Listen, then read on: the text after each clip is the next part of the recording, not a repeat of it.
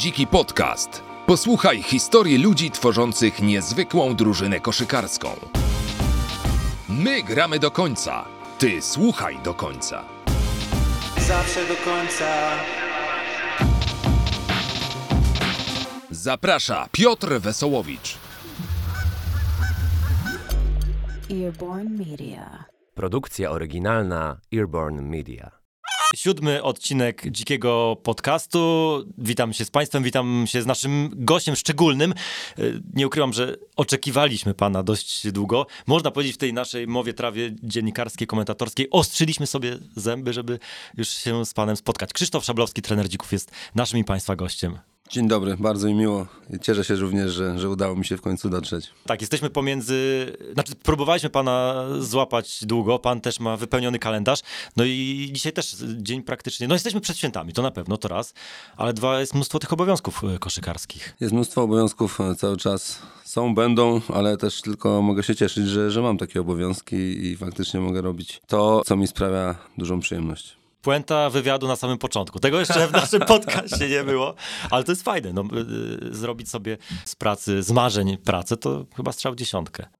No na pewno, każdego, każdemu tego życzył, żeby naprawdę mógł robić to, co mu sprawia przyjemność, to, co lubi, to, co jest też nie tylko właśnie pracą, ale również hobby, można powiedzieć, metodą na, na spędzanie nie tylko e, czasu w pracy, ale spędzanie na przykład wolnego czasu, bo w zasadzie dla mnie czas wolny i praca to... to, to samo. Przemieszało się. Przemieszało się bardzo mocno. Powiedziemy trener dzików, ale też komentator. To tutaj dodajmy, uściślimy, bo wieczorem jest pan przed mikrofonami, też będzie komentował mecz Euroligi. Tak, zostałem zaproszony już do komentowania przez e, Adama Romańskiego jakiś czas temu i też mi sprawia to ogromną przyjemność, bo tak czy inaczej ja te mecze oglądam, a jeśli jeszcze przy okazji mogę przed telewizami gdzieś tam potłumaczyć te różne niuanse i po, podpowiadać co się dzieje, no jest, to jest też duża przyjemność. O tej liczbie meczów jeszcze sobie porozmawiamy. E, Natomiast chciałem zacząć inaczej.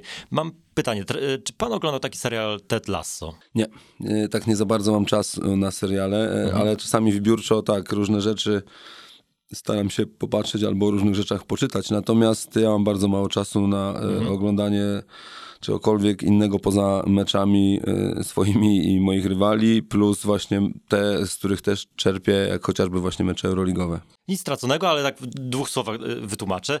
E, Ted Lasso jest trenerem londyńskiego klubu piłkarskiego AFC Richmond. Wprowadza, e, no, to jest klub piłkarski w Premier League, ale to jest trener futbolu amerykańskiego, który przychodzi do nagle do innej dyscypliny, wszyscy są wokół zdziwieni, ale on wygrywa, mówiąc w cudzysłowie, tym, że wprowadza do drużyny ciepło, zrozumienie, rozmowy z piłkarzami, jakby zupełnie inny styl przenosi na futbol i nagle jego drużyna zaczyna odnosić sukcesy. Coś w tym może Dobra być, że, inspiracja. że, że gdzieś tam tym podejściem do pracy pan też wygrywa. Oczywiście, no podejście do, do pracy, do drużyny to, jest, y, to są kluczowe rzeczy.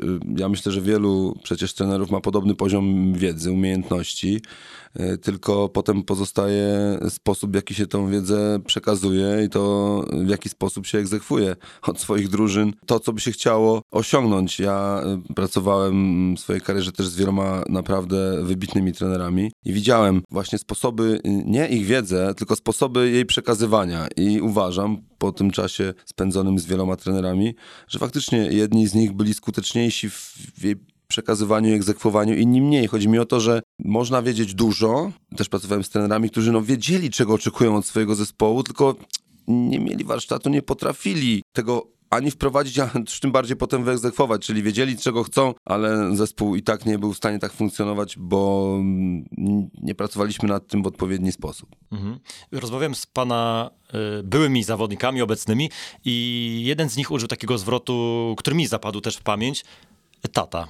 Że to taka trochę relacja też ojcowska. O tym opowiadał mi, jak nie wiem, jest pan w stanie przy, przechadzać się po stołówce i sprawdzać, czy komuś jak smakuje jedzenie, jak panu smakowało, zagadnąć, jak się czuje, co u ciebie. No tak, to jest też część takiej naszy, naszych relacji. Tata, tak, ja tam kilka razy już gdzieś to podkreślałem, bo to, bo to właśnie tak wokół tego się kręci, myślę, w sensie takich relacji właśnie nie tylko e, trener-zawodnik, ale takich trochę mm, ojcowskich w sensie opiekuńczych. No, no ja też chcę wiedzieć, jeżeli moim zawodnikom coś nie odpowiada, coś się dzieje nie tak podczas treningu, meczu, ale też w życiu albo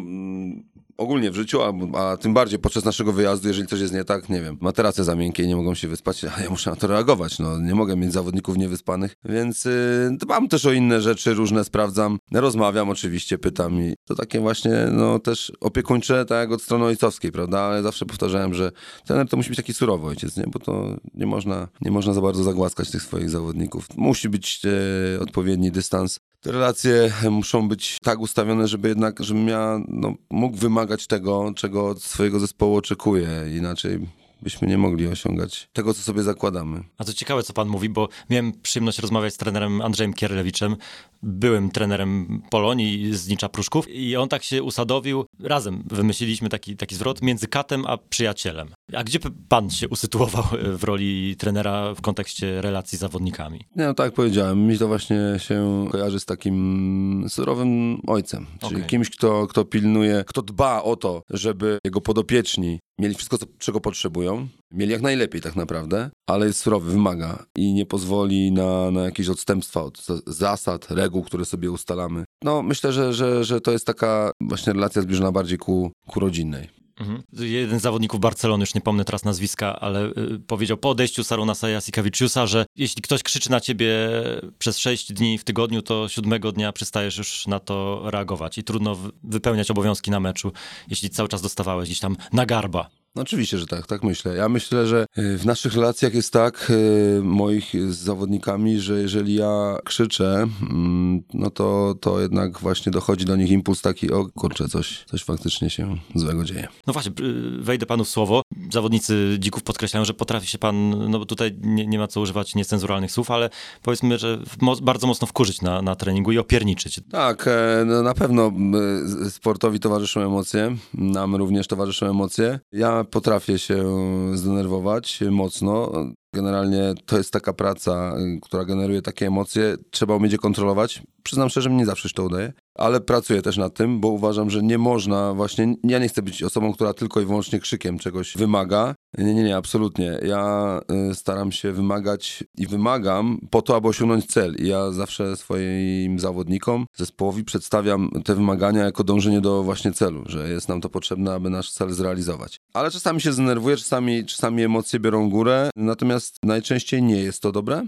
Nie, ja nie jestem też, że tak powiem, zadowolony po fakcie, że na przykład zareagowałem jakoś zbyt impulsywnie. Tak jak powiedziałem, pracuję nad tym, więc y, też sobie te takie reakcje często analizuję. Natomiast y, jeżeli, tak jak powiedziałem, jeżeli ja już się zdenerwuję, to nie są to jakieś, myślę, nie wiem, no chociaż może to moje odczucie, trzeba zapytać moich zawodników, ale wydaje mi się, że nie jest to aż tak częste i i, I tak jak powiedziałem, wtedy faktycznie ta lampka się zapala, że no tutaj jednak faktycznie daliśmy ciała i coś trzeba zrobić lepiej albo więcej od siebie wymagać. Zauważyłem taką sytuację na ostatnim meczu przed nagraniem naszego podcastu, czyli e, e, Dziki, Dziki Jarka, że potrafił pan w jednej sytuacji, mówiąc na konkretnym przykładzie, gdzieś tam mieć jakieś pretensje do Grzegorza Grochowskiego, a z drugiej na przykład pogłaskać po głowie Mata Kolmana. Czy to też, rozumiem, wynika z momentu, z chwili, kiedy trzeba kogoś pogłaskać, a kiedy jednak trzeba kogo, kogoś docisnąć, tam za plecami mocniej krzyknąć? Oczywiście, że e, to, to zależy od sytuacji, natomiast z reguły jest tak, że właśnie też po mocnej reakcji e, za chwilę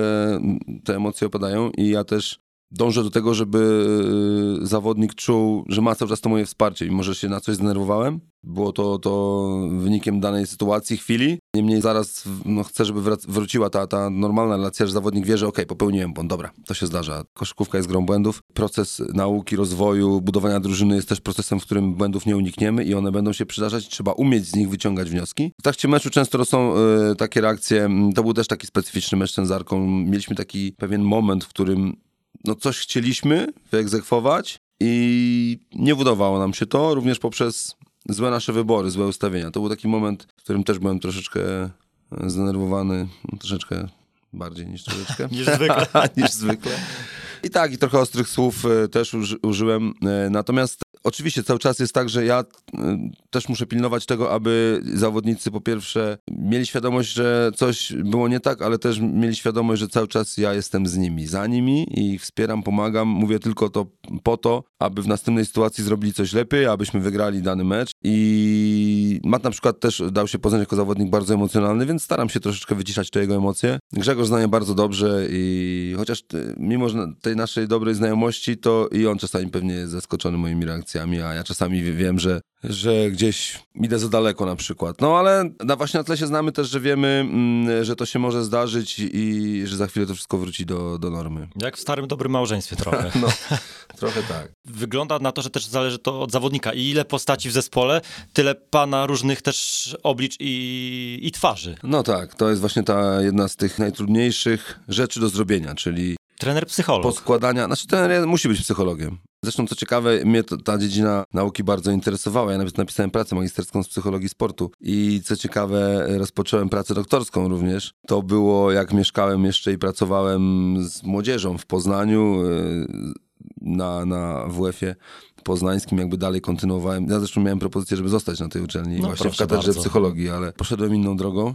Natomiast chciałem kontynuować ta, taką zabawę i pracę w tym kierunku, bo mnie to bardzo interesowało. Ale z racji tego, że wyjechałem do Wrocławka już pracować wtedy y, w Anwilu, mm, po kilku latach spędzonych w Poznaniu, no to, to musiałem tą pracę przerwać. Także trener musi być psychologiem, wracając do tego wątku. Jasne. I tak to jest, bo te charaktery, każdy jakby z nich jest inny i trzeba mm, po pierwsze ze sobą poukładać, po drugie mm, tak z nimi pracować, żeby każdy miał swoją rolę, jeden większą, drugi mniejszą, ale każdy musi czuć się potrzebny, potrzebny drużynie i no to, to, jest, to jest bardzo ważne. Chociaż w tym procesie najważniejsze jest to, jak się zespół zestawi tak naprawdę, bo jeżeli się popełni jakieś błędy na początku, to czasami potem trudno jest, trudno jest y, zespół no, odpowiednio poukładać i trzymać, trzymać w ryzach. Czyli ta praca ze zbudowa- nad zbudowaniem zespołu, tu mam to na myśli, to jest y, najtrudniejsza praca i najważniejsza, czyli tak w zasadzie zanim nawet jeszcze zaczniemy pierwszy trening. A jest pan dzisiaj zadowolony w tym momencie z, tej, z budowy tej drużyny? Wiele osób podkreśla, że, że to jest zespół par excellence w pełnym tego słowa znaczeniu, że tę chemię widać na, widać na parkiecie. Tak, ja jestem zadowolony. Cieszę się, że też to widać. E, Oczywiście, jak e, w starym dobrym małżeństwie również czasami zdarzają się jakieś zgrzyty, ale dzięki takim dobrym relacjom i właśnie tej chemii wewnątrz zespołu myślę, że szybko jesteśmy w stanie, nie tylko ja, ale i zawodnicy między sobą szybko pewne rzeczy wyjaśniać i, i, i iść dalej wspólnie e, w jednym kierunku i w, i w jednym celu. Także ja jestem zadowolony. Był taki moment w zeszłym sezonie, to mówili mi koszykarze, chociaż nie chcieli zdradzić, co tam się wydarzyło, że był taki przełomowy, przełomowa chwila, że nie szło, że, że, że nie udawało się, mm, powiedzmy, rozgrywać tego, co by pan sobie życzył, czego by chcieli też zawodnicy i że to oni pana zaprosili na, na rozmowę, oni chcieli z panem porozmawiać i że pan jakby no, zrobił w ich stronę też krok i to był, to, to był przełom na drodze ku, ku ekstraklasie. Znaczy, ja pamiętam, mieliśmy takie spotkania, bo to nie jedyny meeting, który wspólnie odbyliśmy, żeby o pewnych rzeczach porozmawiać. Zresztą tak naprawdę my spotykamy się regularnie, analizując mecze i przygotowując do kolejnych. A czasami w trakcie tych meetingów też mówimy sobie o innych rzeczach, które są ważne, które akurat w naszej pracy się, się przydarzyły. Natomiast y, w zeszłym sezonie ja nawet nie przypominam sobie, że to było proszę, z, to z, dobrze. inicjatywy, z Mhm. inicjatywy zawodników. Być może coś takiego miało miejsce. Znaczy, być może, no widocznie miało, skoro, ale no, przyznam się, że nie mogę sobie przypomnieć, bo ja też, jeżeli czuję, że coś jest nie tak, albo nad czymś trzeba naprawdę poważnie porozmawiać, to też nie jestem osobą, która się schowa y, i, i pomyśli, a no dobra, może, może, może, może samo wyjdzie, może coś się y, w powietrzu rozejdzie i będzie dobrze. Nie, ja siadam z, z ludźmi, dyskutuję na te tematy i rozmawiamy, co należy zrobić, jak zrobić, co by można mm, zmienić, co dodać, co odjąć. No tak, siadam, dyskutuję, rozmawiam i to, jeżeli też to wynika y, wychodzi z inicjatywy kogoś, to ja jestem jak najbardziej otwarty na, ta, na takie rozmowy. Do tego jeszcze wrócimy, ale y, y, porozmawialiśmy chwilę o meczu z Arką. Skąd w dzikach fakt, iż te mecze są rozstrzygane w takich dramatycznych okolicznościach? To jest kolejne spotkanie, kiedy dziki albo wygrywają, albo przegrywają, ale jednak wszystko dzieje się do ostatniej syreny. To pana męczy czy cieszy? Ja, mogę powiedzieć tak, y, takie, ma, takie mamy założenia i takie mamy plany, bo chcemy rozgrywać trudne mecze, y, kończone właśnie w taki sposób, żeby przygotować się na najtrudniejsze rozstrzygnięcia, jakie są przed nami. O, to ciekawe. Czyli Mały żarcik. Haha, złapałem pan. Powiedziałem kiedyś panu prezesowi, że ja to kiedyś powiem takie rzeczy. Bo e, często spotykałem się z taką narracją, na przykład, e, myślę, że teraz już się na to nikt nie łapie, ale były takie czasy, jak mm, trenerzy e, właśnie zagraniczni tutaj trafiali do Polski, oni opowiadali takie bajki, w które wielu osób wierzyło, że tak, to było przygotowane, tak, to było zaplanowane, tak, my nad tym pracujemy, tak, my to trenujemy, ktoś trafił z połowy tyłem, bo, bo akurat kończyła się akcja, tak, my trenujemy takie rzuty. Ja słyszałem takie opowieści, więc pozwoliłem sobie na taki mały Jasne, żart. ale myślałem, że po prostu przygotowuje A, pan słucham. drużynę na... Bo już, już jakby kreowałem ten scenariusz, że na przykład jakiś ostatni mecz, y, walka o utrzymanie Tak albo playoff i... Taki był, taka była końcówka sezonu zeszłego i ja też się śmiałem, że ja powinienem tak powiedzieć, że tak, to jest wszystko przygotowywane, bo, bo mamy walczyć w finale, więc będą trudne mecze. Więc oczywiście, że nie. To po prostu tak się dzieje. Znaczy ja myślę, że to też wynika z tego, że naprawdę mamy bardzo wyrównaną ligę. Mamy zespoły, które, tak jak Arka, zajmuje ostatnią pozycję, ale to jest naprawdę zespół z bardzo dobrze pomieszanym doświadczeniem i młodością. Bardzo dobrze to jest fajnie poukładane. Mi się bardzo podoba. Zresztą e, właśnie ci zawodnicy, którzy tam trafili, są, to są jedni z najbardziej utalentowanych zawodników w Polsce, chociażby prawda, Kuba Szumer, warszawiak. Mm, Świetnie, podoba mi się jego rozwój, jego gra. Kasper Gordon. Absolutnie E, tak, to No, no to, są, to są chłopcy, którzy będą grali w koszykówkę przy dobrej pracy. Widać, że ten Wojtek Bychawski tak, dobrą pracę wykonuje. Razem ze swoim sztabem, przecież Krzysiu Roszyk i Bartek Serzał też, e, Roman. e, Byli e, koszykarze Tymański. Polonii nasze Tam tutaj. byli, no, okej, dobrze.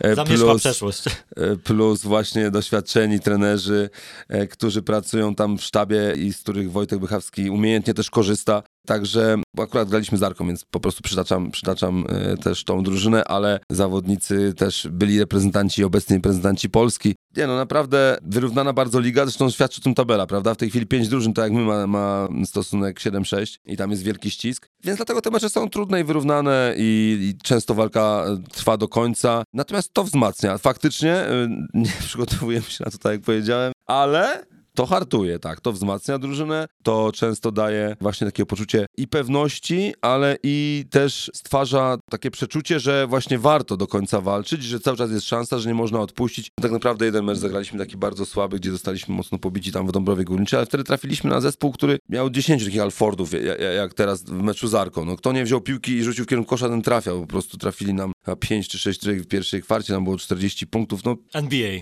tak, strasznie, strasznie ciężko taki mecz ustać. Mimo wszystko też graliśmy do końca. Nie opuściliśmy głów. Przewaga była już duża, ale ja mówiłem też chłopakom, dobra, to co robimy teraz to jest na przyszłość, tak? No już w tym meczu będzie bardzo trudno, chociaż nigdy nie, nie, nie wolno się poddawać, ale grajmy, grajmy w koszykówkę, wykorzystajmy te, nie wiem, 10, 8, 7 minut, które zostało na to, żeby dalej się rozwijać jako, jako zespół. Więc graliśmy do końca. Ale myślę, że, że no, taka jest ta liga i my też jesteśmy taką drużyną, która mam nadzieję będzie też cały czas się rozwijać, bo my pracujemy, żeby być lepsi, ale inni też to robią. Więc myślę, że wiele takich meczów nas jeszcze czeka. Matt Coleman był tym graczem, który miał lód w żyłach, jak to mówią amerykańscy komentatorzy.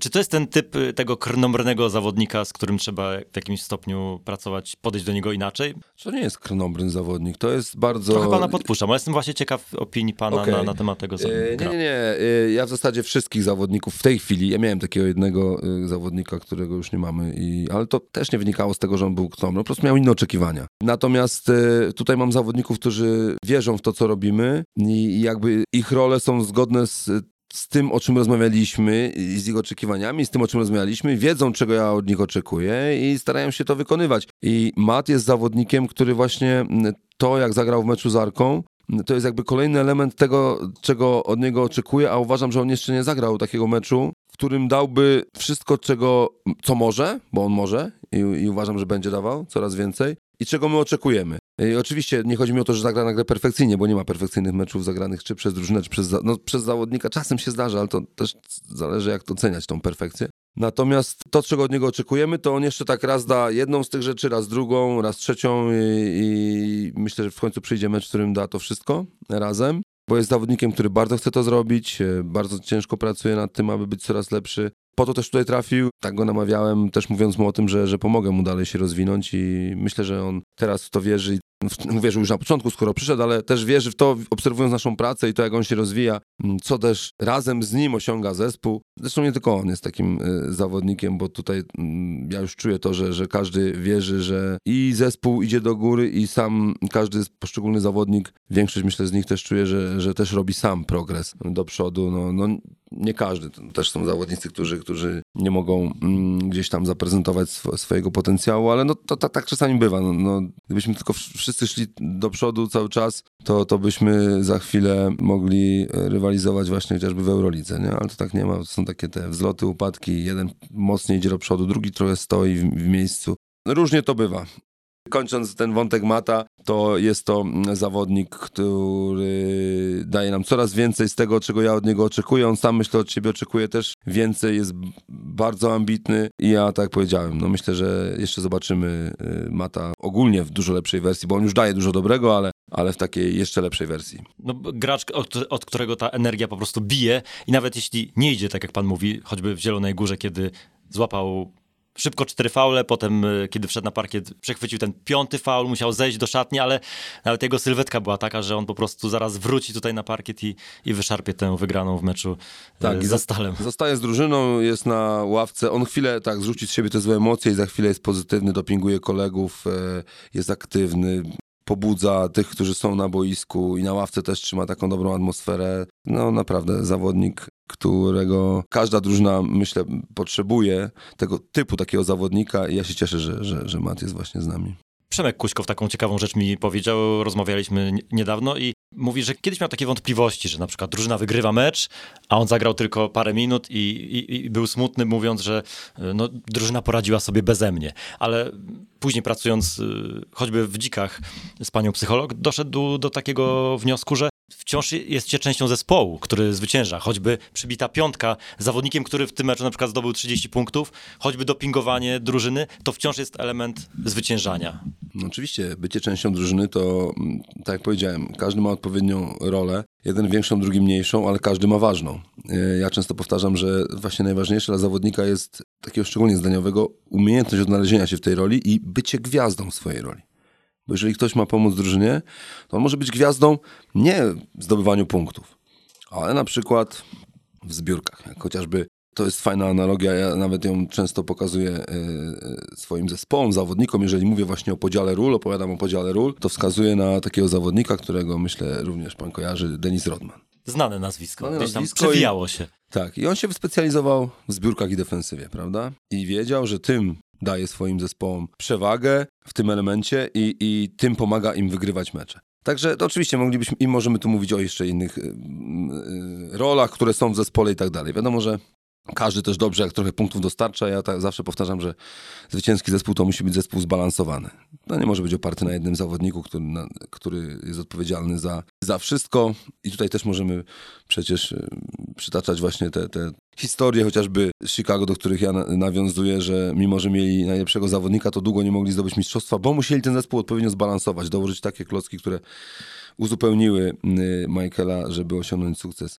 Więc y, ten, ten balans jest y, potrzebny i każdy tą rolę musi mieć. Ja na przykład bardzo nie lubię zawodników i omijam ich z daleka i raczej do swojej drużyny nigdy nie wezmę, chyba że nie dowiem się takiej informacji, ale z reguły bardzo sprawdzam. Są zawodnicy, którzy właśnie nie cieszą się po zwycięstwie swojej drużyny, bo zagrali słaby mecz. Dobra, mogą być źli trochę na siebie i to, ja to rozumiem, ale no, nie może być tak, że nie ma tej radości wspólnej z sukcesu.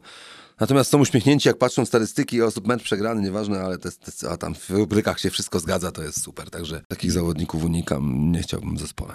Pocieszające jest to, co pan powiedział, że nawet Michael Jordan musiał zrobić krok w tył, żeby zdobywać mistrzostwa. To dla nas wszystkich jest miła, miła nauka, że, że nawet wielki mistrz czasem musi e, no, po prostu spojrzeć na innych i sam by niewiele, niewiele ugrał. Musi innych wciągnąć, ja też powtarzam to zawodnikom, żeby być zespołem, musimy sami siebie wciągać do gry. Kolega kolegę uruchamiać, e, właśnie podzielić się piłką, czy, czy, czy wykonać to dodatkowe podanie. Bo żeby stworzyć zespół, to właśnie musimy nauczyć się e, grać ze sobą. Tak jak powiedziałem, wciągnąć wszystkich do gry, bo to jest jedyny, jedyna szansa na osiąganie cel na, na, na zdobywanie e, sukcesów. A to pa, pana autorski e, pomysł, czy okoliczności pana zmusiły, żeby przeszczepić graczy pierwszoligowych na parkiety ekstraklasy? Czy nie wiem, czy to jest autorski pomysł, e, bo myślę, że jakbyśmy spojrzeli w przeszłość, to często było tak, że drużyny, które walczyły awans, zostawiały jakąś tam grupę zawodników. Natomiast ja chciałem, żeby ta drużyna miała swoją tożsamość, taką, którą już miała w zeszłym sezonie, czyli tej drużyny zwycięskiej. Zostali zawodnicy, którzy osiągnęli sukces. Wielu z tych zawodników, bo nie wszyscy zostali. No tak to jest, mm, e, żeby rywalizować na poziomie Orlen Basket Ligi, musiałem odpowiednio powybierać e, e, tych zawodników, którzy mogą zostać, stworzyć ten trzon zespołu, tak żeby móc podobierać tych, którzy, którzy powinni dojść, aby też mm, pozwolić nam rywalizować na poziomie Orlen Basket Ligi. I wielu zawodników y, też, którzy z nami nie zostali, ja wierzę cały czas, że się rozwijają y, i będą mogli, jak wspomniałem przez pana Przemek Kuśkow, ja myślę, że on ma wystarczająco potencjału, żeby grać na poziomie mm, ekstraklasy, ale musi dużo nad sobą pracować, nad elementami, nad którymi on wie, bo ja mu mówiłem o tym, co, co, co należy robić i jak pracować, żeby grać na poziomie Orlen Basket Ligi. Natomiast, no tak, chciałem, żeby została grupa zawodników, która, która z nami ten awans walczyła i stworzyła właśnie trzon tego zwycięskiego zespołu, bo ja też uważam, w zeszłym roku byliśmy bardzo fajnie zbudowani, zbalansowani zbi- i zbilansowani. Byliśmy efektywni z tego względu, że mieliśmy zawodników, wielu zawodników, którzy mogli zdobywać punkty, brać na siebie ciężar gry w danych momentach. Odpowiednio też mogliśmy rozkładać nasze akcenty defensywne, tak ustawiać, e, rotować składem, żeby mm, e, eliminować e, przewagi e, rywali. I tak, i ci zawodnicy zostali, dostali wsparcie, odpowiednio budowaliśmy ten zespół, aby w naszej ocenie móc rywalizować, co jak na tą chwilę myślę, no, na tyle się sprawdza, że wiemy, że jesteśmy w stanie rywalizować z każdym w tej lidze. Mecze, które przegrywaliśmy, mm, również poza tym wspomnianym przeze mnie meczem w Dąbrowie, były meczami walki. Przecież we Wrocławku z niepokonaną jak do tej pory drużyną Anwilu, rewelacyjnie zresztą grającą w tym sezonie.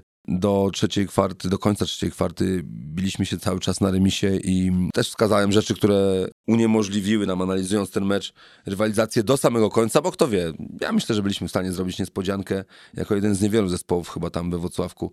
Jeszcze chyba Spunia zagrała też taki bardzo zacięty mecz z, z mm, Anwilem właśnie we Wrocławku. Więc y, uważam, że jesteśmy w stanie rywalizować, y, rywalizować z każdym i że to potwierdza, że dobrze ten zespół skonstruowaliśmy. Smakował w ogóle ten powrót do Włocławka? Zawsze smakuje. No, ja nie będę ukrywał, ja jestem bardzo mocno emocjonalnie związany z Włocławkiem, zresztą mieszkam pod Włocławkiem.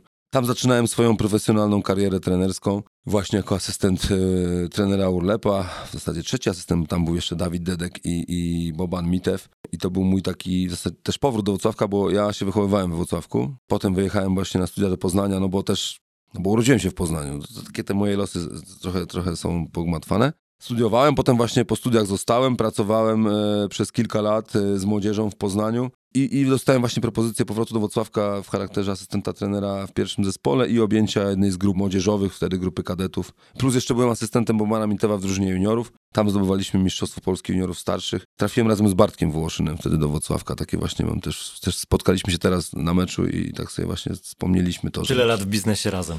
Tak, tyle lat w biznesie razem. Razem trafiliśmy właśnie do Wrocławka i tam można powiedzieć, razem zaczęliśmy profesjonalną przygodę. I ja tam pracowałem przez 7 lat. Tam też pierwszy raz zostałem e, pierwszym trenerem mm, e, drużyny seniorskiej. Pamiętam, to było ogromne przeżycie. Ja poczułem taki ciężar na swoich barkach. Nie, jest, nie jestem w stanie tego przekazać. Nie wiem też, czy, czy jakby to zostanie dobrze zrozumiane, ale ja nie poczułem, że o, teraz mam tam odpowiedzialny. Ja naprawdę, jak wróciłem do domu i usiadłem, to ja czułem, jakbym coś miał tutaj na tych barkach. Naprawdę, to było takie To uczucie. ciążyło fizycznie. Ciążyło fizycznie.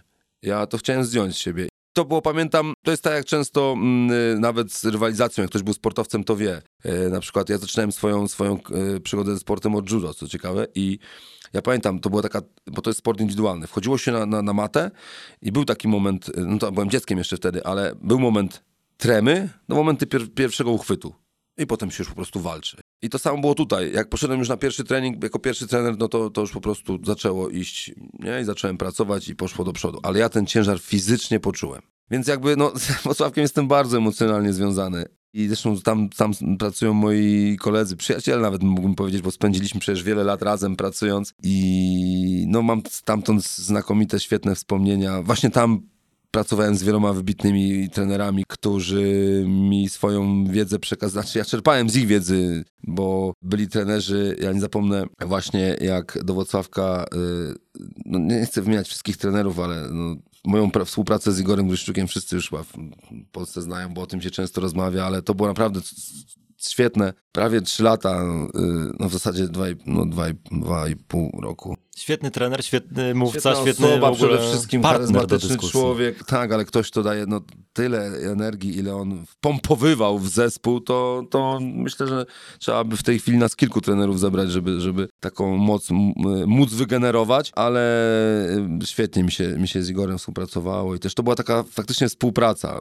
On dużo też jakby korzystał z, z tego, co ja o danych sytuacjach myślałem i z mojej wiedzy, ale sam potem oczywiście to wszystko sobie wybierał i układał. Ale chciałem nawiązać do krótkiej mojej współpracy z trenerem Sagadinem, który trafił do Włocławka. To było po trenerze Pipanie. Ja już myślałem, wcześniej pracowałem z trenerem Urlepem, tam był trener Dedek, po drodze trener Pipan, więc mi się wydawało, że o, ja już tyle tam o tej koszykówce wiem, natomiast jak trafił do, do nas trener Sagadin, to nagle pom- pomyślałem po tych pierwszych treningach i tych jego, może nie, nie pierwszych, ale już po jakimś czasie, że oho, to jeszcze coś w tej koszykówce jest, czego ja nie wiem i są inne rzeczy i tak dalej. Dlatego mówię o trenerze Sagad nie, nie dlatego, bo wie, wie, wie, wszyscy w zasadzie z tych trenerów, z którymi współpracowałem, wnieśli coś, czy też czerpałem od nich i, i notowałem sobie różne rzeczy, tylko trener Sagadin, y, z trenerem Sagadinem było tyle fajnie, że on w okresie przygotowawczym każdy trening rozpoczynał od meetingu, który trwał godzinę i on wyjaśniał drużynie, co będziemy robić, dlaczego, czyli system, wprowadzał system po kolei i on to wszystko wyjaśniał na tych meetingach, on to rysował, a ja sobie wtedy siadałem właśnie tak przy stoliku, ściągałem swój notes i pach, pach, pach, pach, pach. I tych notatek Przyda mam się jeszcze, tak. Na, na tych notatek przyda. mam sporo, bo z innymi tyrami po prostu pracowałem na sali najczęściej, więc wszystko to, co...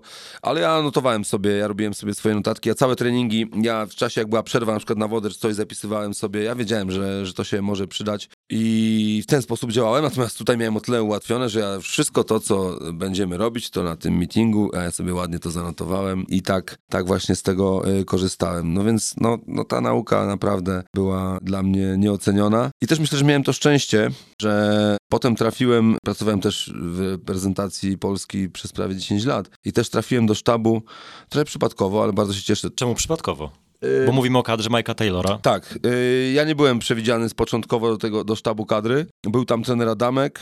Trener Adamek dostał propozycję prowadzenia Śląska Wrocław. Więc on jakby z bycia w sztabie zrezygnował. Tam w ogóle były jeszcze jakieś zmiany, już dokładnie nie pamiętam, ale wiem, że trener Adamek, który podszedł do mnie na, na jednym z naszych takich y, przedsezonowych mm, szkoleń i mówi, słuchaj Krzyk, bo ja nie będę mógł, ale czy ty jesteś zainteresowany? Ja bym cię przedstawił trenerowi Taylorowi. Ja mówię, no oczywiście, no jak najbardziej, no praca dla kadry to jest y, marzenie, mm, y, myślę, każdego. No i spotkałem się wtedy z trenerem Taylorem, porozmawialiśmy, szybko zapaliśmy wspólny taki język, bo przecież potem długo współpracowaliśmy. Ja sobie tą współpracę bardzo i cenię i, i świetnie ją wspominam. Naprawdę trener Taylor to, to świetny człowiek i świetny fachowiec. Tak, więc miałem to szczęście, chociaż można powiedzieć, że no, możemy powiedzieć, Szczęście że, czy fart, jak to E, pyta trener Magiera też trzeba często. sobie pomóc, nie? Tak. Natomiast czasami się mówi, że nic nie dzieje się przypadkiem. Ja wychodzę z jednego założenia, że jeżeli coś się wydarzy, ja nad tym nie, się nie rozwodzę, za bardzo nie rozpaczam, jeżeli to jest coś przykrego, tylko zawsze powtarzam, że widocznie tak musiało być. I trzeba umieć sobie teraz tą drogę swoją dalej odpowiednio poukładać.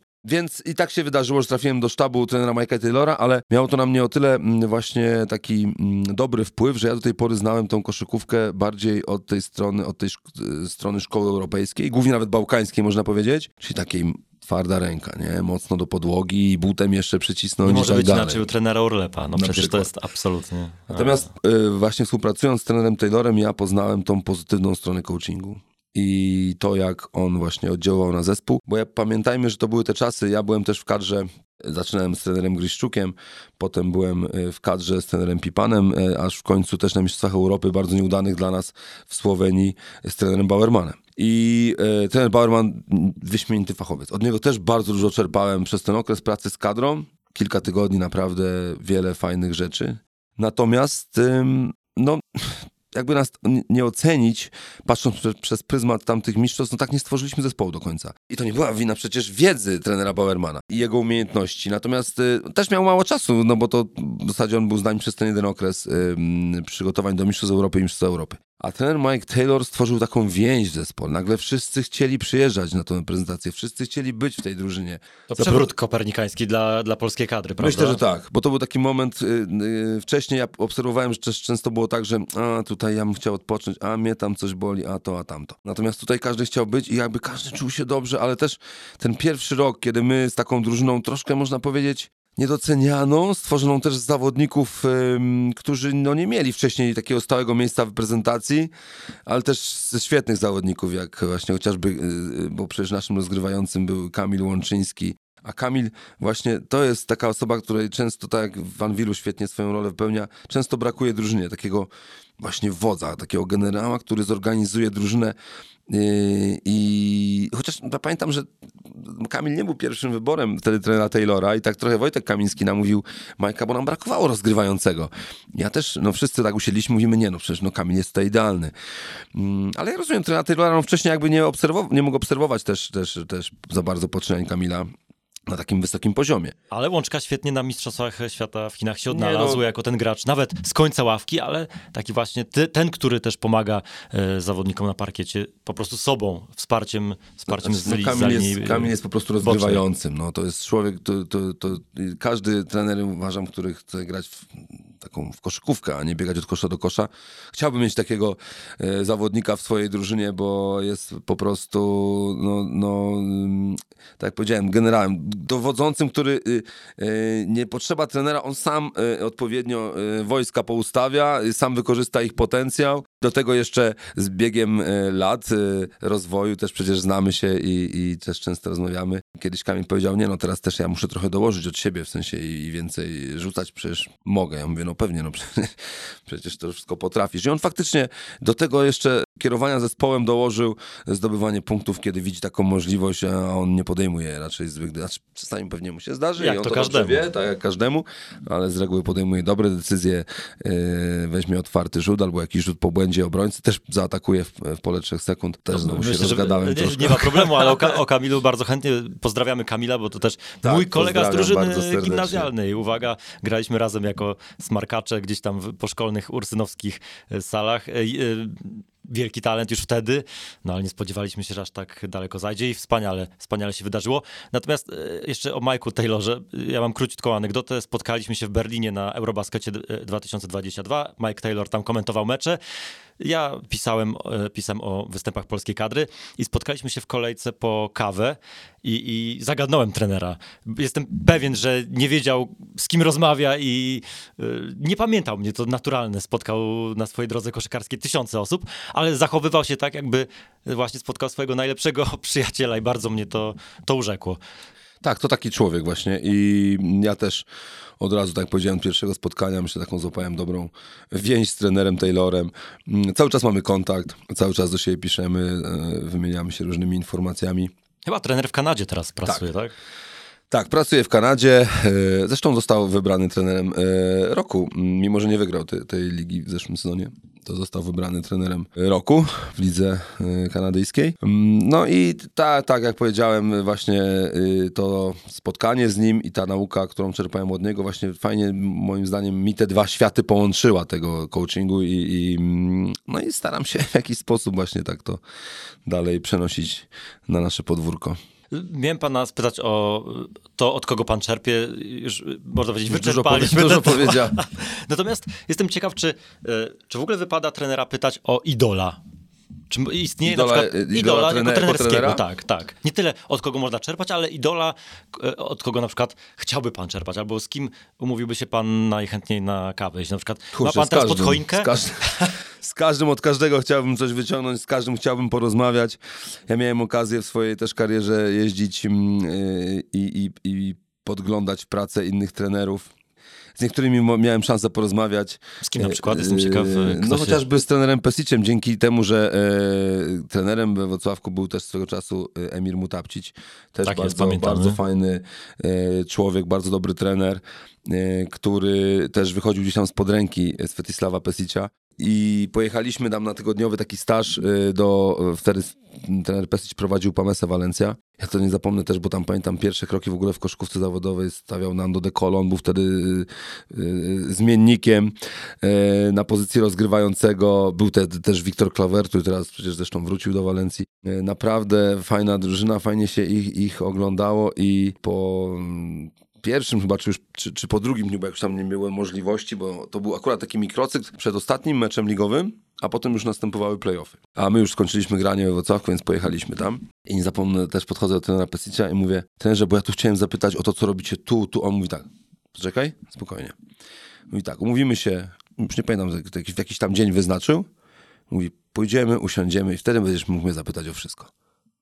Super, naprawdę. I potem faktycznie się umówiliśmy, po, pojechaliśmy my wszyscy, bo ja tam byłem z trenerem Woźniakiem, z Hubertem Śledzińskim jeszcze, no i trener Mutapcić. I pojechaliśmy na takie spotkanie, e, taką kolację, ale też rozmawialiśmy właśnie dużo o koszykówce. Znaczy, Pełen notatnik zasadzie tylko pytań. o koszykówce, dokładnie, dokładnie. Więc ja bym chciał każdego z trenerów tak zapytać i, i no, bo to by było naprawdę fajne. No ja obserwuję pracę, pracę e, trenerów, przecież Euro- Euroligę, tak jak mówię, i komentujemy i oglądam, tak jak mówimy, więc, więc ja sobie to obserwuję. Oczywiście sobie też to, co mogę wyłapać, tylko to ich schematy defensywne, ofensywne. Nie wiem, jak pracują. Mogłem właśnie popatrzeć, jak pracuje trener Pesic podczas treningów, no to było naprawdę świetne. Ale też nie, nie zapomnę, jak- bo to jest właśnie, trener oczywiście warsztatem buduje ten szacunek do siebie i, i to respektowanie tego, co robi, tylko że też jak pracuje z takimi profesjonalistami, ja pamiętam, nie zapomnę, tak obserwowaliśmy tą etykę pracy tych zawodników, tam się nikt nie odzywał, tam każdy wykonywał swoje zadania, a zasuwali tak, że oni ćwiczyli, pamiętam, obronę na całym boisku, wtedy był Jawtokas, w tej drużynie jeszcze center, znany też i, i ojejku, i jeszcze jeden, no w każdym razie obaj po 20 wzrostu, ale zasuwali, tam oni wychodzili do trapowania na połowę boiska, nie no masakra, po prostu tam to, co ja się naoglądałem podczas tych treningów, ale y, no to jest, no, to jest naprawdę nieocenione, dlatego też no, myślę, że najlepszą formą nauki jest właśnie bycie asystentem u któregoś z trenerów, tak jak ja miałem to szczęście, naprawdę szczęście z takimi wieloma e, e, wybitnymi trenerami pracować, też są, no, to są, to są naprawdę osobowości, tak właśnie na Mistrzostwach Świata. Jak spotkałem trenera Popowicza w Stanach, to też było niesamowite, bo ja nie zapomnę, e, no, graliśmy z reprezentacją Stanów Zjednoczonych o siódme miejsce. Finach, tak tak, w Finach, w Finach i to było też niesamowite przeżycie i ja pamiętam, podszedłem do trenera Popowicza, oczywiście mówię, coach, możemy, to już było po konferencji prasowej, ja mówię, coach, możemy sobie zrobić zdjęcie? No oczywiście, oczywiście, ja mówię, coach, tu jeszcze jakiś tam coś, coach mi napisze, jakiś autograf, miałem ten swój e, identyfikator, który wszyscy mieliśmy na mistrzostwach. I ja mówię, no to jest dla mnie niesamowite przeżycie spotkać trenera, a on mówi, y, mówię, że to zaszczyt dla mnie, on mówi, nie, zaszczyt to jest dla mnie, ja jestem normalnym człowiekiem, mówi. Chodź, usiądziemy, porozmawiamy. Imponujące, No imponujące. naprawdę, to, tak, ale to tacy są wielcy ludzie, myślę też. No, są, po w większości są normalni. Wielka klasa, wielka klasa trenera Klasa. I tak usiedliśmy i on pamięta, nie ma za bardzo czasu. Ja mówię, coach, kawę, on, kawę nie, nie, ale wodę możemy się napić. Okej, okej. No super, super, to są takie, to są takie fajne, e, fajne przecież. Byłem jeszcze w kilku miejscach, ale to też nie za bardzo, te, pojedyncze dni, jeden, dwa dni treningowe, nie za bardzo miałem okazję porozmawiać z trenerami też w klubach euroligowych. Ale, ale no to, to, to n- tak jak powiedziałem, y, ciężko mówić o, mm, może o idolu, ale wie, większość z tych trenerów tak naprawdę jest dla mnie wzorcami. No, ja uwielbiam oglądać Partizan trenera Obradowicza i też często się gdzieś tam Podpatrzeć, zainspirować nie, nie e, chciałem, tym... chciałem powiedzieć wzoruje, ale nie wzoruje, ale podpatruje jego system i, i sposób wykorzystywania zawodników, bo on to zmienia i on to fajnie dopasowuje do, do ludzi, których ma. Mi się wydaje, że on ma ten komfort, że on bardziej dopasowuje sobie zawodników do systemu, który chce wprowadzić, bo to jest to, że on jednak może sobie wybierać. Jako jeden z niewielu może. Jako jeden z niewielu tak na poziomie e, Euroligi, że on sobie może tak wybrać, aha, tutaj mi jest potrzebny zawodnik tego typu. Kto spełnia te kryteria? A, no jest kilku kandydatów, dobrze. Natomiast oczywiście też em, przeczytałem książkę Phila Jacksona i jakby też jest jednym z takich, można powiedzieć, trenerów, na których można się wzorować, też to jest zupełnie inna praca, tak? Zupełnie in, inny, inny poziom i też no jakby styl, którego jakby całkowicie nie dałoby się przeszczepić pewnie na, europejski na basket, europejski basket.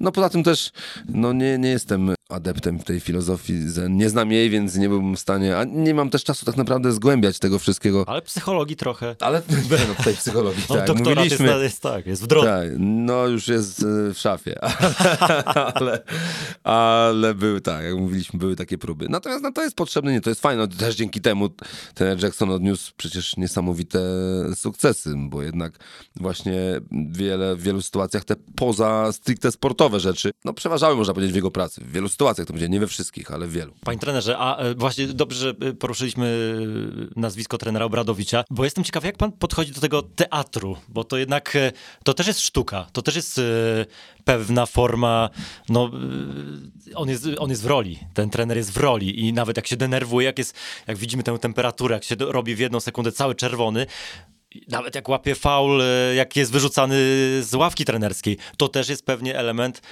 jego taktyki. Mm, no taki jest. Po prostu. Tak, to nie, ja nie sądzę, by ktoś z nas starał się coś robić, mm, no bo tak jak pan to nazwał, w formie teatru, czyli takiego aktora. No nie, nie, on tak jest, on po prostu taki jest, on tak, tak reaguje, inaczej już nie potrafi. On poza, bo ja też miałem okazję z nim porozmawiać, nie za dużo, ale miałem okazję, to on poza boiskiem to jest też przesympatyczny, uśmiechnięty człowiek. E, e, e, natomiast na boisku wychodzą takie rzeczy i on też myślę jest typem e, e, trenera, który mm, zasłużył sobie, przecież dziewięciokrotnie wygrywając Euroligę, zasłużył sobie na miano jednego z najwybitniejszych trenerów w historii, więc on nie musi niczego udawać. No jest jaki jest i reaguje jak reaguje, no i tyle. No, nie chciałem, żeby to zabrzmiało pejoratywnie, natomiast być może chciałem zasugerować to, że można wpłynąć na zespół tym, co się dzieje też przy ławce. Tak, można, ale ja nie sądzę, to, to właśnie nas odróżnia trenerów. Jesteśmy różnymi trenerami. Każdy inaczej działa na zespół, natomiast ja tak powiedziałem, ja raczej staram się kon- panować nad emocjami, kontrolować je i to jest rzecz, nad, e, którą staram się opanować, a nie, że nagle ja będę aktorzu, nie? czy nawet nazwał to pajacował przy, e, przy linii albo w trakcie treningu, żeby coś od zespołu wymusić. Nie, tu muszę być naturalny, inaczej zespół mi nie uwierzy.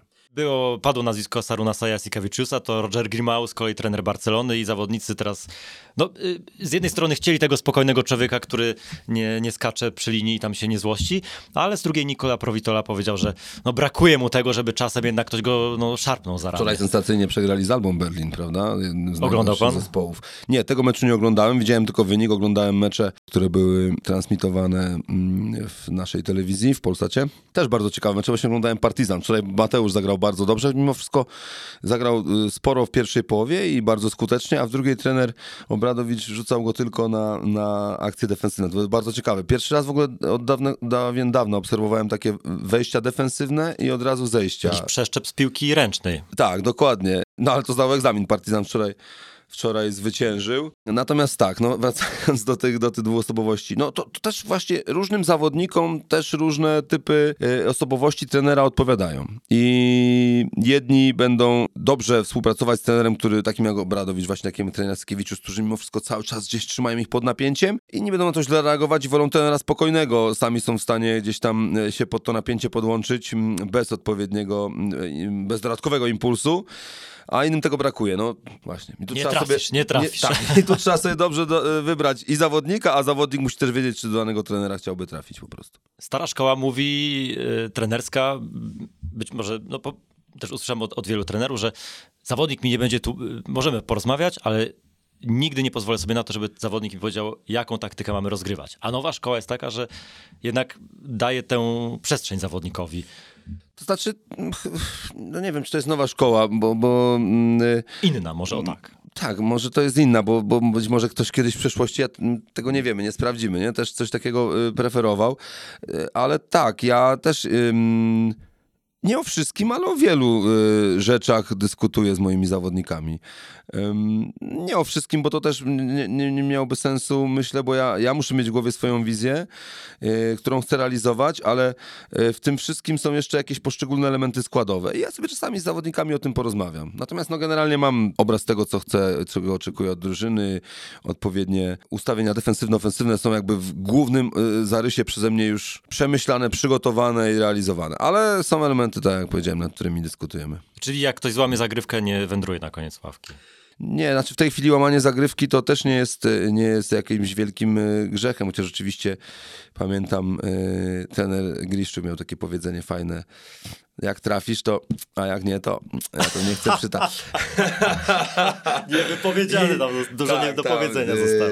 Nie, dopowiedzie, nie dopowiem tego, no, e, bo nie wypada, ale, ale miał też w tym dużo racji, bo też zawodnik podejmuje odpowiedzialność pewną, e, kiedy coś chce złamać. Natomiast my tu mówimy też o czytaniu sytuacji, tego jak reaguje defensywa i znalezieniu najbardziej odpowiedniej, odpowiedniego rozwiązania i czasami e, należy nawet wcześniej wykonać coś innego, ym, możemy to nazwać złamaniem zagrywki albo odczytaniem sytuacji na boisku yy, i to może okazać się skuteczne. Czasami jest zła decyzja podjęta, a czasami nawet dobra egzekucja zagrywki ym, przy dobrze reagujących obrońcach nie da nam otwartej pozycji, czy nie przyniesie drogi, do, nie, da, nie otworzy drogi do kosza. Więc jakby nie ma tutaj reguły. No najważniejsze jest odpowiednio reagować na to, co daje obrona i co przynosi gra, jak ja to mówię.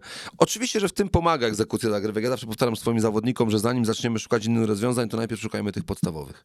Okej. I ta obrona niech reaguje. Jak się do tego gdzieś tam w jakiś sposób przyzwyczai, to potem my możemy szukać właśnie tych innych rozwiązań. Wskoczę taką pętelką do, do początku naszej rozmowy i o Tedzie Lasso, ale też porozmawiam na konkretnym przykładzie.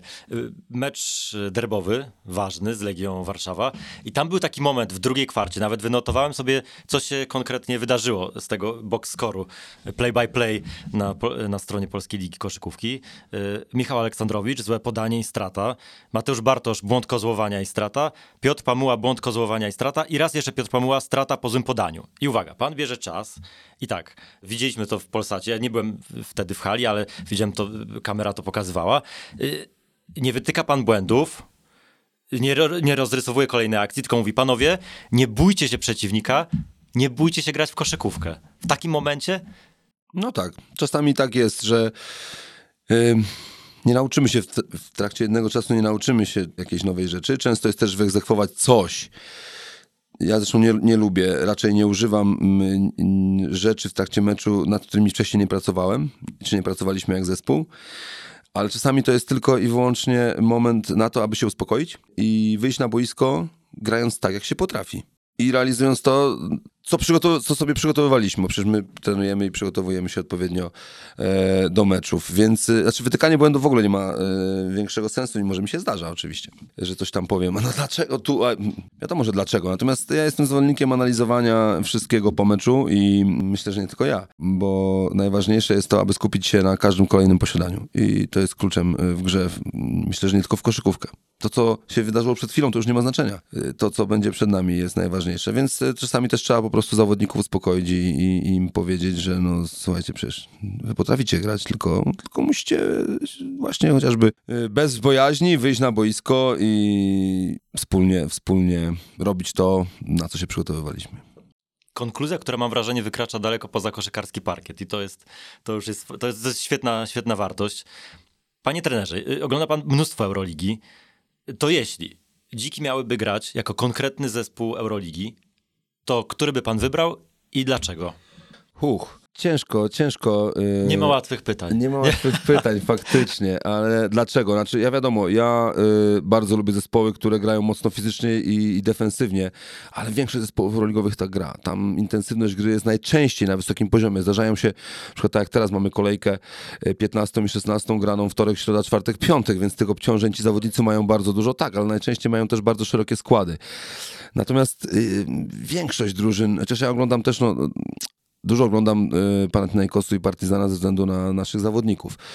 Y, bardzo lubiłem oglądać Barcelonę Eskiviciusa. Bardzo. I to też nie, nie dlatego, że on krzyczy, ale on właśnie tak preferował takie fizyczne granie. Dużo grania blisko kosza, takie pchanie, wykorzystywanie potencjału fizycznego swoich zawodników. A nie chcę tak z głowy teraz Jasne. wymyślać sobie drużyny, bo każda z drużyn mi się podoba. Wczoraj też mecz przecież Olimpiakosu taki bardzo, y, bardzo defensywny.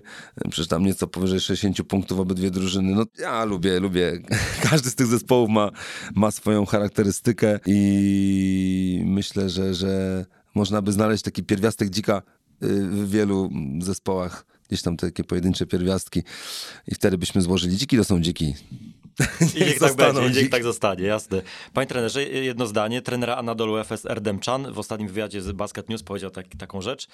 E, Koszykówka NBA jest, NBA jest jak hollywoodzki film science fiction. Europejska jest jak film współczesny. Każda scena jest cenna, oświetlenie, muzyka w tle, wybór zdjęć. Bierzesz kawę i oglądasz uważnie, nie pomijając ani sceny. Zgadza się pan? No ciekawe e, porównanie, natomiast faktycznie e, zgadzam się e, z tego względu, że tak naprawdę z każdego posiadania, z każdej akcji defensywnej, ofensywnej, oglądając koszkówkę europejską, mówmy o na przykład euroligową, tak, tą topową, ale też naszą nawet ligową, polską, możemy znaleźć jakieś mm, konkretne rozwiązania, próby atakowania. Ja ostatnio, znaczy ostatnio, ale to, to kilka tygodni, więc wcale nie tak dawno temu oglądałem sobie NBA, włączyłem, kiedy była ta, oni mają co jakiś czas te, te, te takie noce, w których transmitują kilka spotkań, się tam przełączają, prawda, na różne spotkania i dla mnie każdy, gdzieś by się nie przełączyli, to leciało to samo. Oni biegali od kosza do kosza, ktoś rzucił, ktoś zaatakował i tak wszystko to samo. Z tego powodu nie, nie przepadam za oglądaniem NBA i zdarzy mi się obejrzeć San Antonio, żeby patrzeć jak, jak się rozwija Jeremy Sochan, bo też obserwuję, interesuje się przecież no, no, polski koszykarz, prawda? Absolutnie tak. Więc popatrzę czasami No i ze to, względu na gra. trenera Popowicza już. I ze względu na trenera Popowicza również, chociaż San Antonio w tym sezonie no, wygląda trudne, trudne do oglądania. Nie jest to.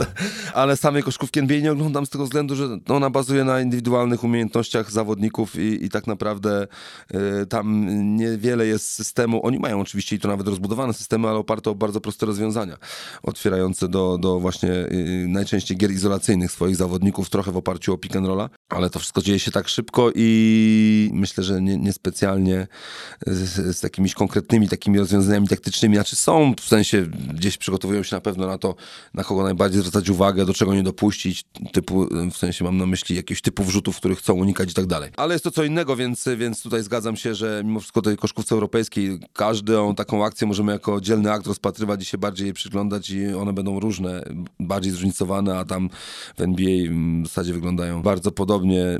Film science fiction to może być z tego względu, że faktycznie mamy tam najlepszych zawodników grających y, przeważnie na, na, najlepszych. No, zawodników grających w koszykówkę. Y, to nie tylko jeśli chodzi o umiejętności, ale przede wszystkim fizyczność. Więc to jest takie trochę science fiction z przyszłości, no bo to, to widzimy po prostu takich nadludzi, można powiedzieć, no, fruwających nad koszami. Wyso- wysoki budżet i science fiction, rzeczywiście tak to, tak to wygląda. Tak Ale jest. kiedyś też trzeba spać, więc być może dlatego e, NBA pan nie ogląda. Słyszę, że pan pochłania gigantyczne ilości koszykówki, że jest pan uzależniony wręcz od tego, żeby po prostu właśnie chłonąć, chłonąć mecze i że no praktycznie cały czas gdzieś smartfon jest włączony. Komputer jest Komputer włączony, podłączony do telewizora. A w ten sposób tak jest. Natomiast e, no, uzależniony, uzależniłem się wybierając ten zawód i, i pracując jako trener, więc e, to nie jest takie uzależnienie, że, że po prostu jakby nie mógłbym się bez tego, e, znaczy no nie mogę się bez tego obyć, więc nie wiem, Ale jak, nie to- skry- jak, nie wiem jak to powiedzieć. Jak to tutaj nie, ugryźć? To nie jest uzależnienie jako choroba, po prostu to jest moja praca, ale ja to też lubię właśnie, ja lubię oglądać. Ja nawet pamiętam ile razy do mnie e, e, prezes mm, e, Michał Scholz e, dzwoni, ja mówię, tylko nie mów mi wyników, nie mów mi wyników, bo ja to wszystko będę oglądał. Jeśli będziesz kiedyś do niego dzwonił, to przypadkiem nie mów mu, jaki był wynik meczu, który widziałeś, bo jeśli go jeszcze nie obejrzał, to cię zabije. od padziocha będzie na, Bardzo, na, na początek. bardzo. Tak, on ogląda bardzo dużo. Zresztą w zeszłym sezonie jeszcze był komentatorem e, w Polsacie Euroligowym i Ekstraklasowym, więc e, no to jest jego całe życie. E, Oczywiście ma też rodzinę, którą kocha i uwielbia, ale, ale no koszykówka to jest, to jest jego świat. E, To jest jedna ważna sprawa, ale druga ważna sprawa to jest, to jest po prostu fantastyczny człowiek, który całkowicie oddaje się temu, co robi. Myślę, że niewiele jest osób e, takich, które tak wiele poświęciły koszykówce jak on. Myślę, że wiele osób powiedziałoby, że zbyt wiele. Nie powinien był niektórych rzeczy robić. I to mi niesamowicie imponuje, ale tak samo imponuje mi jego sposób pracy i e, to, że on się świetnie komunikuje z zawodnikami i przykłada do tego olbrzymią wagę. I to, to jest coś, co teraz już bardzo doceniam. I myślę, że to był jeden z kluczowych elementów, dla których e, po pierwsze udało mu się złożyć zwycięski zespół, po drugie udało mu się ten zespół doprowadzić do tego zwycięstwa. Bo gdyby on nie był tak, e, za przeproszeniem, upierdliwy i e, nie rozmawiał tak długo z każdym, wyciągając z nich, co im siedzi w głowach i dlaczego coś się wydarzyło, coś się nie wydarzyło.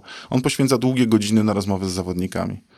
Można, pewnie dla, dla niektórych to jest nawet za dużo, ale myślę, że generalnie jest to cecha, która powoduje, że, że zawodnicy mu ufają i chcą dla niego grać. I ja w tym momencie uważam, że trener Szablowski jest jednym z najlepszych polskich trenerów koszykówki. Naprawdę, on jest wariatem koszykówki. Ja nawet oglądam pierwszą ligę, bo przecież niedawno tam, tam też praco, pracowałem i tam graliśmy. I, i często właśnie e, Michał mi mówi, no co ty, no ale to powinieneś się wyspać. Ja mówię, no ale kurde, wiedziałem, że ciekawe mecze, ja tam na przykład włączę sobie i, i trochę też się, przyznam szczerze, rozregulowałem przez to, mm, no bo tak naprawdę ja sobie mogę na spokojnie poglądać dopiero po przyjściu z wieczornego treningu mecze, ale czasami obejrzę ze trzy z rzędu, na przykład przy, y, teraz był weekend, grała pierwsza liga i ja nie, nie znam jeszcze wyników wszystkich meczów i ja nie wiem, kiedy ja sobie je włączę. Może ich nie włączę, może spojrzę, ale bo teraz mamy weekend, mamy ty, y, kolejkę euroligową, więc wczoraj Euroliga, jest. dzisiaj Euroliga, więc to będę oglądał, y, a może na deser jakiś tam mecz pierwszej ligi też, też się włączy, ale po prostu lubię to, no, oglądam i, i, i patrzę nie tylko przez pryzmat, na przykład pierwsza liga, patrzę nie tylko przez pryzmat tego, jak grają zespoły, ale też obserwuję zawodników, bo to jest Właśnie, bardzo uda istotne. się jeszcze dla przyjemności, udaje się panu dla przyjemności oglądać koszykówkę, czy raczej już tylko tak właśnie notując, co by tutaj wyciągnąć, może scouting, a może Nie, taktyka? Nie, to jest dla przyjemności. Jeżeli coś mi się podoba, to ja sobie najczęściej yy, yy, do tego wracam po prostu i w danym meczu gdzieś tam coś yy, obejrzę sobie jeszcze raz. A jak oglądam, najczęściej staram się po prostu oglądać, chociaż oczywiście, że coś fajnego się wydarzy, to jest o, trzeba zatrzymać i cofnąć, nie? I popatrzeć, co dokładnie tam było, że akurat Co ten trener tam takiego, wymyślił. Tak, co tam wymyślił i co się udało zrobić. Dla mnie to jest przyjemność. Panie trenerze, pocieszam, wszyscy jesteśmy w tym, w tym po uszy. Też oglądałem ostatni weekend z pierwszą ligą i też się na tym przyłapałem. Może, może lepiej y, odejść na chwilę od, od, tego, od tego telewizora. Panie trenerze, życząc, żeby, no nie, nie zdradził pan, jaka, jaka drużyna euroligowa powinna być dzikami, więc nie mogę życzyć, żeby dziki grały jak Anadolu Efes albo Real Madryt, więc niech dziki grają jak dziki, jak pan sobie tego, tego życzy. Bardzo uprzejmie dziękuję. Pracujemy wspólnie na to, aby dziki były coraz dziksze e, i żeby to właśnie, jak e, prezes Michał Scholz mówi, żeby to marka Dziki Warszawa była marką roligową. No byłoby super, Otóż świetnie. to. To, do tego daleka droga oczywiście, ale jak się stawia takie cele i ma się takie marzenia, to, to jest to pierwszy krok do tego, aby, aby to zrealizować. Brzmi jak plan. Dziękuję bardzo i wesołych świąt. Dziękuję uprzejmie, również wesołych świąt życzę.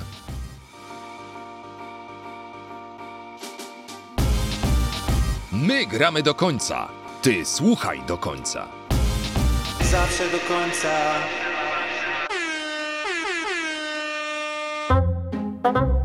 Panie trenerze, jeszcze jedna rzecz. Tak. Musia, muszę to spytać. Proszę. E, Chłopaki mówią, że uwielbia pan polskie filmy, e, polskie komedie, jak chłopaki nie płaczą, porany, porany kojota i ki killerów. Nawet, nawet te starsze, nawet te starsze, jak co mi zrobisz, Miś- jak mnie złapiesz Ach, albo miś. Tak, tak, takie bardzo lubię. E, Ulubiony cytat? Nie, nie powiedziałbym, że ulubiony, bo to nie jest tak, że ja mam jakiś cytat, którego się trzymam, ale przytaczam często tak, bo, bo znam, ich, znam ich bardzo wiele, często bardzo pasują, pasują do sytuacji. W koszykówce można by powiedzieć, jeżeli są trenerzy, którzy rozmawiają z zawodnikami, ale stawiają na swoim, to mogliby powiedzieć tak jak gospodarz domu alternatywy, pan Anioł. że z góry akceptuje wszystkie wyniki naszych demokratycznych wyborów, oczywiście, jeżeli będą zgodne z naszymi oczekiwaniami. Dziękujemy za uwagę. Pamiętaj, aby zasubskrybować Dziki Podcast w swojej ulubionej aplikacji podcastowej. Do usłyszenia!